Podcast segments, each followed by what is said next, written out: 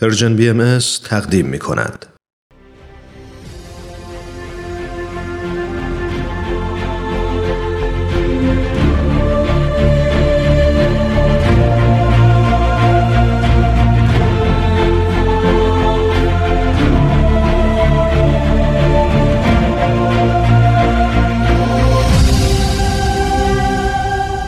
چشمه خورشید نگاهی به آثار حضرت باب.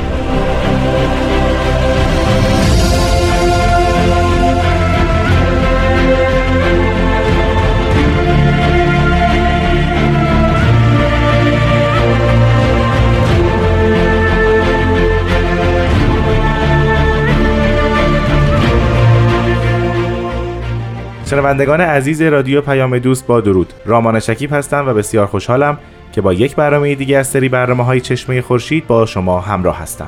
مثل همیشه در این برنامه ها جناب استاد بهرام فرید ما رو یاوری می‌کنن تا آثار حضرت باب رو بهتر بشناسیم و همینطور در این برنامه اونها رو به شما معرفی کنیم و توضیح مختصری در مورد هر کدوم بدیم. پس با ما همراه باشید.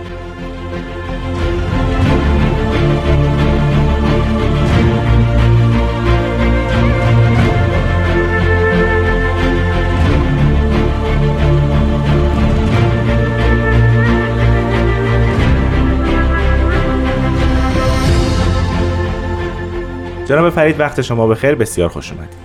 وقت شما و شنوندگان بسیار نازنین و فرهیخته به خیر باشه و منم بسیار مسرورم که در خدمتتون هستم. خواهش می‌کنم. ما در سری برنامه های گذشته در مورد شرح آیه بسم الله از آثار حضرت باب صحبت کردیم که در شیراز نازل شده. بله. به شخصه خیلی علاقه داشتم بیشتر در مورد این اثر صحبت کنیم. منتها چون نه وقت برنامه اجازه میده نه این برنامه مختص به اون اثر فقط درست میشه و تهیه میشه ما پس از این اثر میگذریم و به یکی دیگه از توقیات حضرت باب در این برنامه خواهیم پرداخت. بر اساس سیر تاریخی اثر بعدی که راجبش صحبت می‌کنیم کدوم هست؟ چون ایام اقامت حضرت باب در شیراز رو داریم بررسی می‌کنیم به یکی از تفاسیری که در این دوره نازل شده باز می‌پردازیم و اون تفسیر سوره کوسر هست. تفسیری که بسیار تاثیرگذار بود و نقطه عطفی هم در زندگی حضرت باب و مؤمنین ایشون به شمار میره. سوالی که برای من الان پیش اومد اینه که چرا حضرت باب به سراغ شرح سوره ای رفتن که کوتاهترین سوره قرآنی است. یعنی انقدر محتویات وسیع و عمیقی در این چند آیه نهفته است که حضرت باب این اثر رو شرح کردن. اینو از دو منظر میشه نگاه کرد. یکی از منظر الهیات و منظری که حق, در نظر داره و بله. خداوند بهش توجه می‌کنه.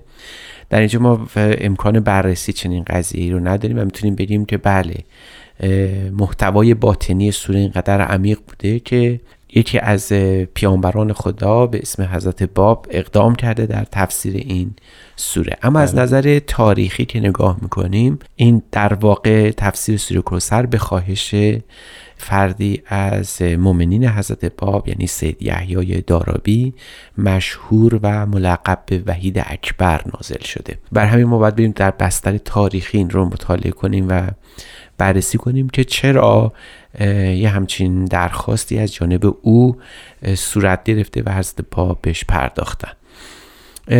اگر از این منظر وارد بشیم و بگیم که جریان وحید اکبر چی بوده جناب دارابی برای چی آمده اینجا باید در بد ورود به خاندان او توجه کنیم. و اگر موافق باشید با پدر او که سید جعفر کشفی دارابی هست بله. نکاتی رو خدمت شما و شنوندگان عزیز عرض کنم.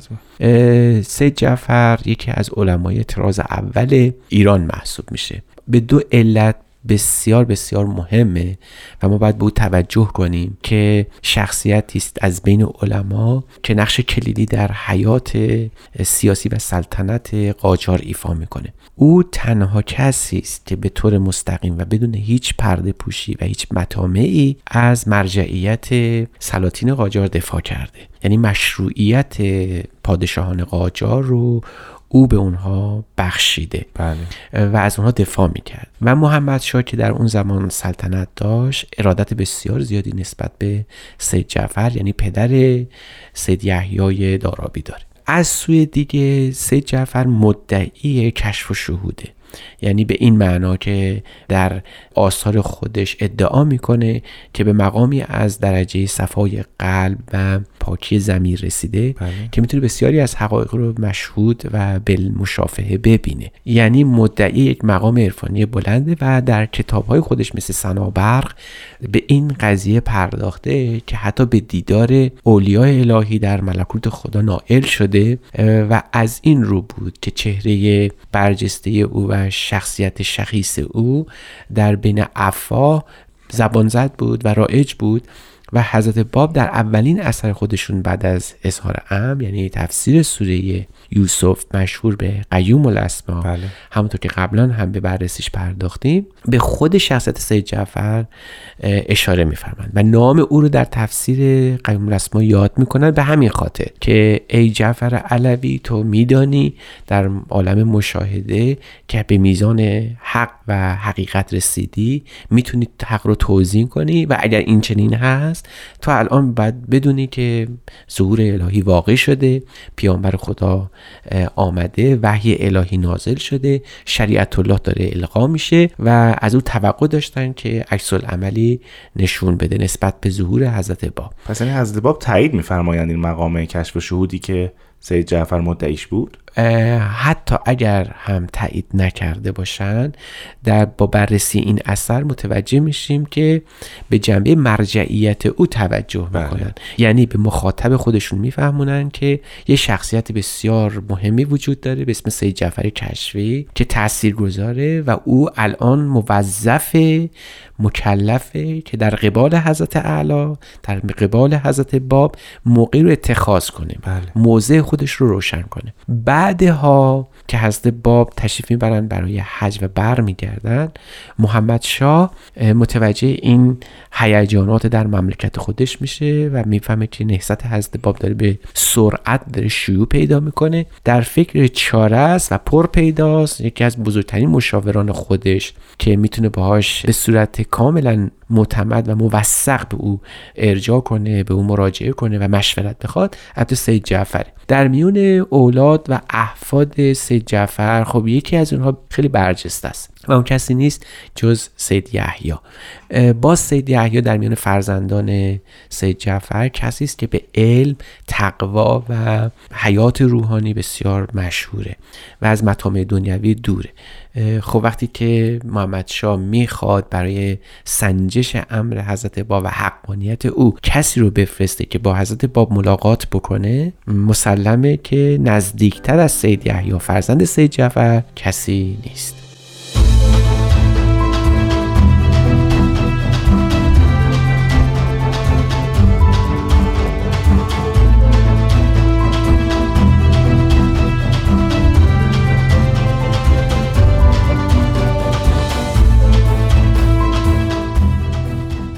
شنوندگان عزیز به برنامه چشمه خورشید گوش می‌دید.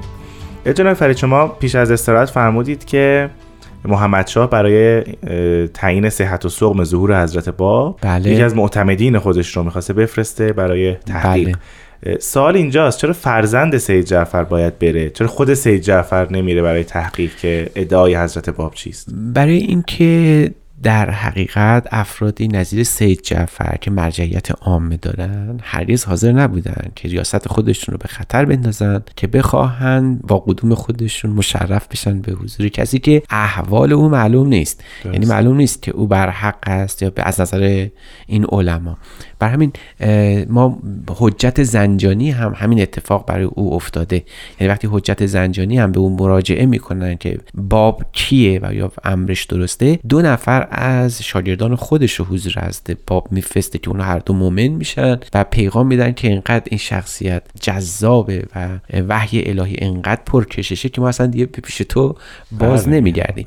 پس اون تقریبا میشه یک شیوه رفتاری تمام مؤمنان یا مراجع قدرت در زمان حضرت باب محسوب می شده به هر تقدیر یحیای دارابی عزیمت می‌کنه با مشاوره ای که از شاه می‌گیره عزیمت می‌کنه به سوی شیراز. جالب اینه که محمد شاه هم خرج راه رو به اون میده میگن 100 تومان بهش داده بود و یه شمشیر هم بهش عطا می‌کنه که شمشیر سلطانی بوده. یحیی برای اون بوده که من با این شمشیر حضور باب میرم.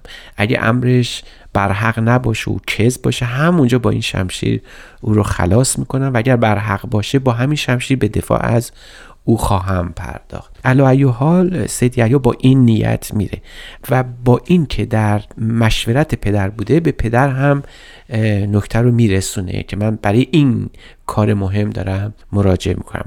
سید یحیی در آخرین ماه های اقامت حضرت باب در شیراز وارد شیراز میشه. و چون حضرت باب در اون موقع در حصر خانگی بودن امکان ملاقات سریح با حضرت باب فراهم نبوده. حتی برای فرستاده سلطان؟ حتی برای فرستاده سلطان.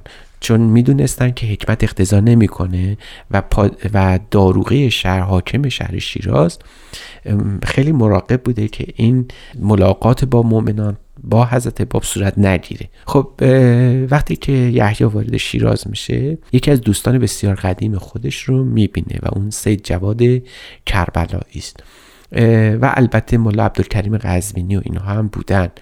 وقتی با اونها مراوده می‌کنه به اون میرسونن که امکان ملاقات با باب فقط شبانه صورت می‌گیره و اون هم به طریقی که اون موقع تدارش دیده شده بوده. در نهایت حکمت سید یحیی به پیش حضرت باب میره. اینجا ما بعد در تاریخ یک تصحیب انجام بدیم. چون برخی از مورخین باهایی نوشتن که سید یحیی در سه شب ملاقات بله، کرد بله. و بعد از سه شب متحول شد و ایمان خودش تکمیل شد. این تقریبا خلاصه است از اقامت سید یحیی در شیراز و در حضور حضرت باب در حقیقت سید یحیی چند ماه اونجا اقامت کرد و به تدریج مشرف می شده. البته در ایامی که به حضور حضرت باب می رسیده سوالات مختلفی می کرده.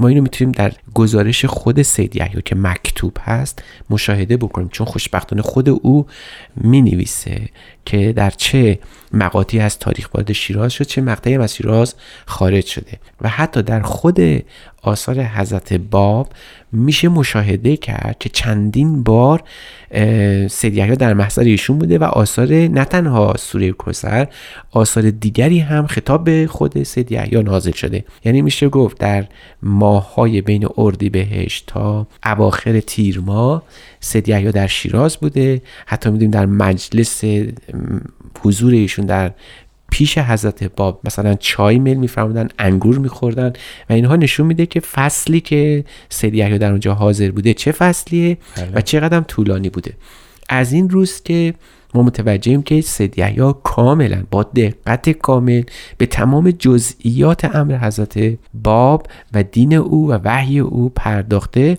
و بررسی سرسری و خیلی آمیانه از قضیه نداشته. پس باب در خلال آثار خودشون به همین تفسیر سوره کوسر بارها اشاره می‌کنن. برای من خیلی جالب بود که پیش از این سید یحییش پیش زمینه فکری برای خودش نساخته بود یعنی گفته بود اگر حقیقت بود دفاع می‌کنم و اگر نبود به مقابله برمیخیزم یعنی بله. نشون میده که بر اثر حرف مردم عامه و علمای دیگر نرفته بود برای سوال و تحقیق کردن حالا علت البته خیلی مهمه اون می‌دید که کسانی که به باب مومن شدن آدم های بی ارزش و کمبهایی بله. نیستند بله. یه طبقی از علما خود سید جواد یکی از مشهورترین افراد در حوزه درس سید کاظم رشتی بوده. ملا حسین رو خب می‌دیدن میشناختن. می‌دید که یه تعداد علمای فرهیخته و بسیار بسیار توانا به امر حضرت باب بودن این یه خود شک برانگیز بود برای یحیی. برای همینم فرض کرد با هیچ پیش داوری و هیچ قضاوت از پیشی به سراغ حضرت باب نره. و این تفسیر سوره کوسر یکی از سوالات او بود که بله بله. در جهت تحقیقش پرسیده بود. و حضرت باب فوق العاده به این شخص اهمیت می‌دادن. چون که در دلائل و سب که تو ماکو نازل میشه به سریح بیان میفرمایند نظر کن در عدد اسم الله فرد متفرد و وحید متوحد که احدی از مخالف و موافق منکر فضل و تقوای آن نیست و کل مقرن بر علو او در علم و سمو او در حکمت. نظر کن در شرح کوسر و سایر نوشت... نوشتجاتی که از برای آن ظاهر شده و استدراک علو شن او را الله نموده یعنی در خود این دلائل و سب صریحا میفرمایند که تفسیر سوره کوسر و برخی از نوشتگاه دیگر خطاب به او صورت گرفته بله. و او فردی است صاحب فضل و تقوا دارای علم و حکمت یعنی خود حضرت باب هم نظر به شخصیت یحیی داشتن که او هم شخصیت دونی یا بی ارزشی نیست. باید با او به شیوه عالمانه و در خور شن او برخورد کنیم.